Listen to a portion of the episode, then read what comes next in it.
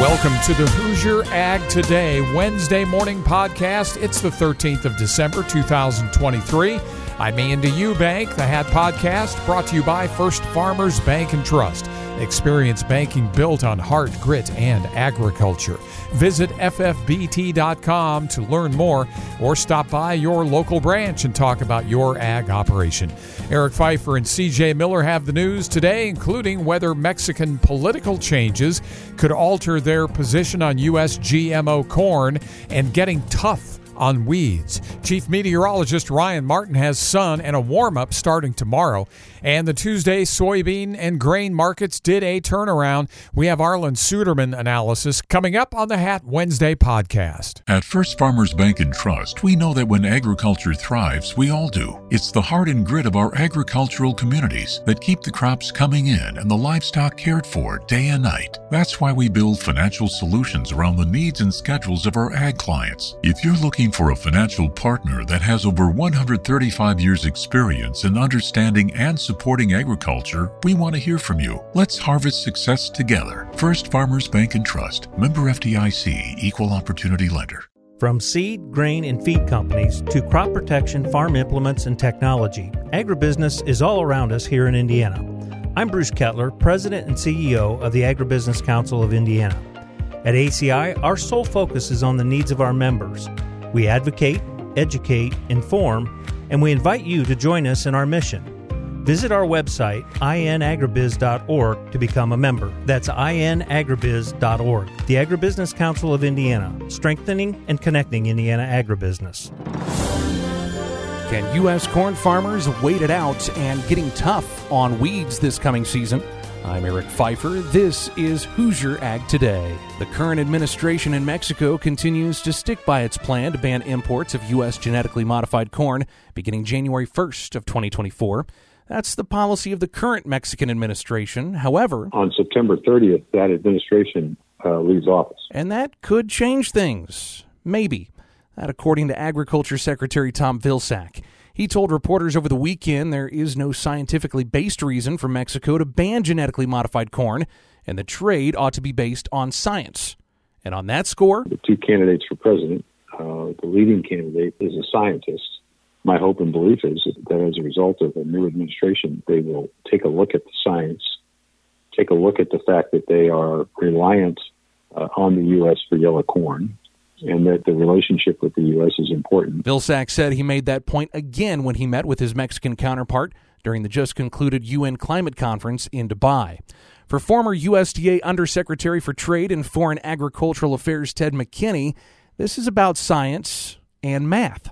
He told Hoosier Ag today earlier this year that it's perplexing why Mexico's president has taken his people this far in that direction. There's just no turning away from sourcing a product like we have, particularly yellow corn.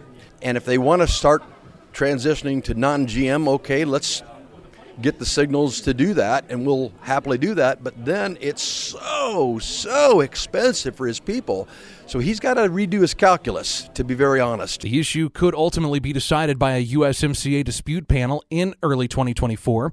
The U.S. recently lost a case that went before a dispute panel against Canada and their dairy practices. Selling Indiana soybeans on the export market is one thing. Getting those soybeans to those export markets is quite another. Hoosier Ag Today's Eric Pfeiffer will be traveling with a group of Indiana soybean farmers to the Panama Canal for a first hand look at the issues facing export shipments of soybeans around the world. Listen for his on location reports made possible by the Indiana Soybean Checkoff exclusively from Hoosier Ag Today. Weeds are a growing problem. Get it? No, you need to get tough on weeds in 2024. CJ Miller has more on that. Tough is the name of the corn herbicide. In fact, Tough 5EC is the product available to eliminate some of the toughest weeds that impact corn yields, including Palmer amaranth, water hemp, giant ragweed, and other broadleaf weeds. It reduces the plant's ability to defend itself and gives you a complete kill and a speed to kill. And that's Tom Wood, President and General Manager of Belchim Crop Protection, the maker of Tough 5EC corn herbicide. It gets all those weeds, and we have a lot of data that we've tested this product across the corn belt. Uh, so we know it works and uh, we know it works consistently to get these types of weeds. He says the drought conditions we've seen across most of Indiana these past two growing seasons cause many of those weeds to take away much of the valuable moisture out of the soil. But when you're looking at drought and things like that, the weeds get tougher because they want to defend themselves also. And adding another mode of action to take care of particularly resistant weeds is important and Tough has no known resistance and works very well with your HPPD chemistries. Atrazine only makes it better. Wood adds that when it comes to return on your investment, Tough 5EC more than pays for itself. If you think about using Tough, a lot of people might think, well, I already have a program and now I'm going to add another 10 to $12 an acre. How can I fit that into my budget? And we have done the math.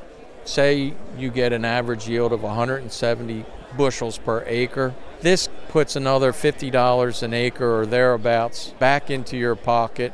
So if you're spending 10 to 12 dollars to put it on your your acres and you get 50 dollars back, that's a good return on investment. I'd take it any day. Read more about Tough 5EC from Belchim Crop Protection on the new Hoosier Ag Today mobile app, a free download for iPhone and Android. I'm CJ Miller. And I'm Eric Pfeiffer, Hoosier Ag Today, Indiana's Farm Network.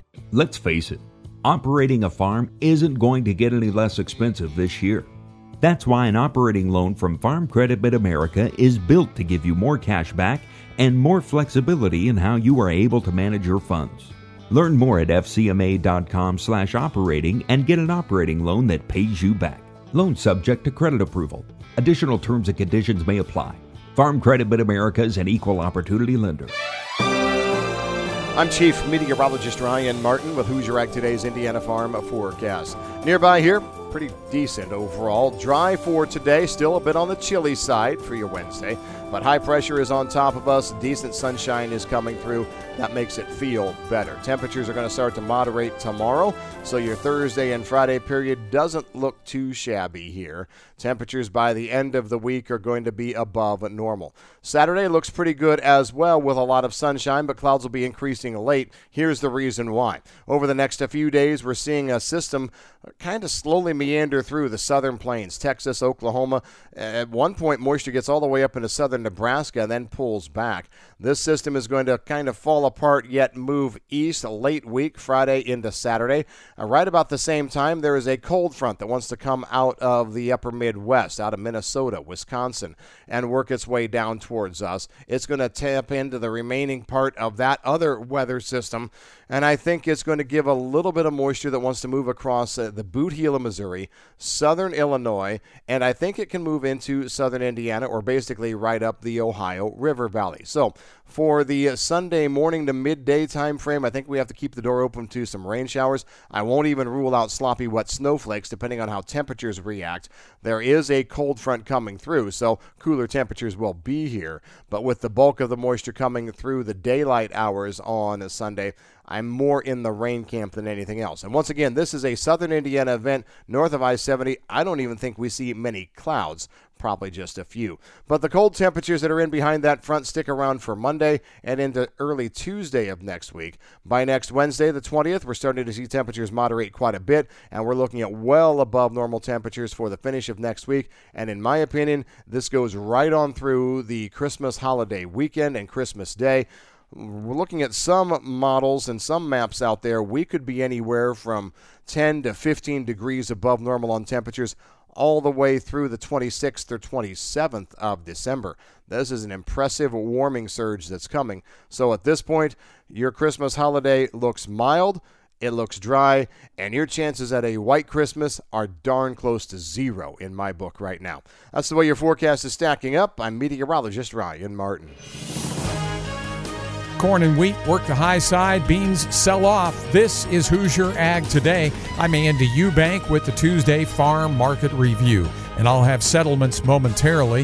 First, market analysis. I grabbed that at the end of the trading day from Arlan Suderman at StoneX. Arlan, a turnaround Tuesday of sorts with higher beans on Monday going lower on Tuesday and the grains, corn and wheat, rebounding from Monday losses. Let's start in soybeans and the South American weather picture and why it was time maybe for some uh, buying to stop coming in. On soybeans, we really don't have any evidence to suggest that we need to ration U.S. supplies with higher prices. So there is a top side to this market right now until unless that evidence develops. But there's also some support underneath this market in that the risks are still there, and there's a lot of unknowns about it. And for, frankly, the forecast doesn't look very favorable for Center West Brazil over the next couple of weeks. So in the meantime, we're kind of setting up a sideways trading range with, and over time, that trading range is kind of converging and getting tighter. Uh, but it still allows some pretty good moves within that range. And today happened to be the, for the, the to the downside for beans part of it also, I think, is we saw some significant pressure on soy oil prices as crude oil prices really plummeted hard.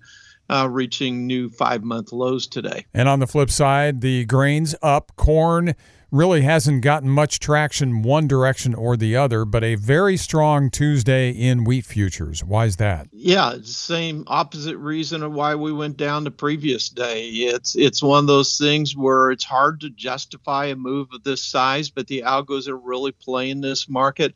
A sharp decline in prices yesterday because frankly we'd gotten to the point where some of the Chinese buying had pulled back. Prices had rallied enough China's very price sensitive, and it's kind of like, ah, no, I think we're done at this price. And so the market fell down because, frankly, we're not very competitive outside of that. Um, and the market needed to go down to find some more business. And the momentum trading algos really amplified that move and took it down hard, probably harder than what it needed to. And so, recognizing that, the selling interest was very low this morning, and we couldn't take out the previous day's low.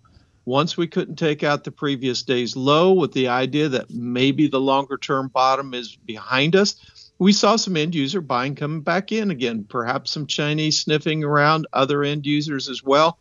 And as we turned higher, the algos uh, really came back in strong once again to take it the other direction. But neither could we take out the previous day's high. So we're establishing a new trading range here for now corn really caught between soybeans and wheat, really not doing anything, uh, establishing an ever increasingly narrowing trading range right now while it kind of waits for some direction. As we look at corn and soybeans, support and resistance levels, anything of note that you would want to touch on there that we should be looking for? Well, as we see soybeans, uh, what I'm watching now is what can we do with the November 29 highs for the uh, January contract. It was at about 1352.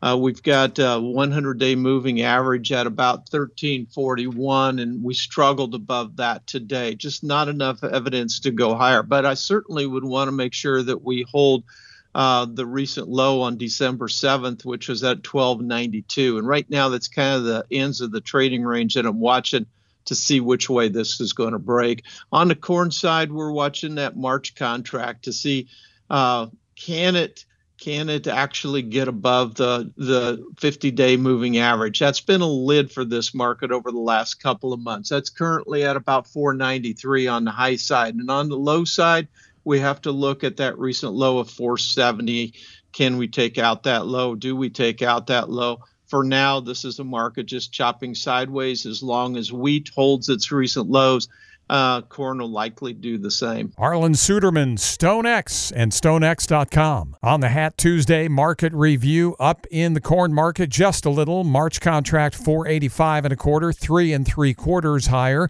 and up three and a quarter on the May at 497 and a quarter. Beans on the defensive, January 12 and a quarter lower, 1323 and three quarters. March a dime and a half down at 1342 and three quarters. And March wheat finishes a solid 16 cents higher, 625 and a half.